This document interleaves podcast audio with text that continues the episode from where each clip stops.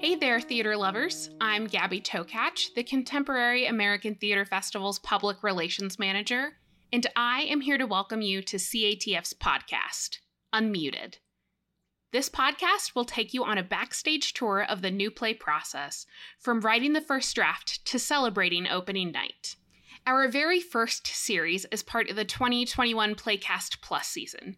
You'll hear from the storytellers, playmakers, and the characters of Kevin Artigue's Sheepdog and Terrence Anthony's The House of the Negro Insane. Make sure you subscribe to get notifications about new episodes and join us online. We are at Think Theater on Instagram, that's theater with an ER, and at CATF at SU on Facebook as in the Contemporary American Theater Festival at Shepherd University. And finally, check out our website at catf.org for the full list of episode release dates and our upcoming events. We'll see you this summer.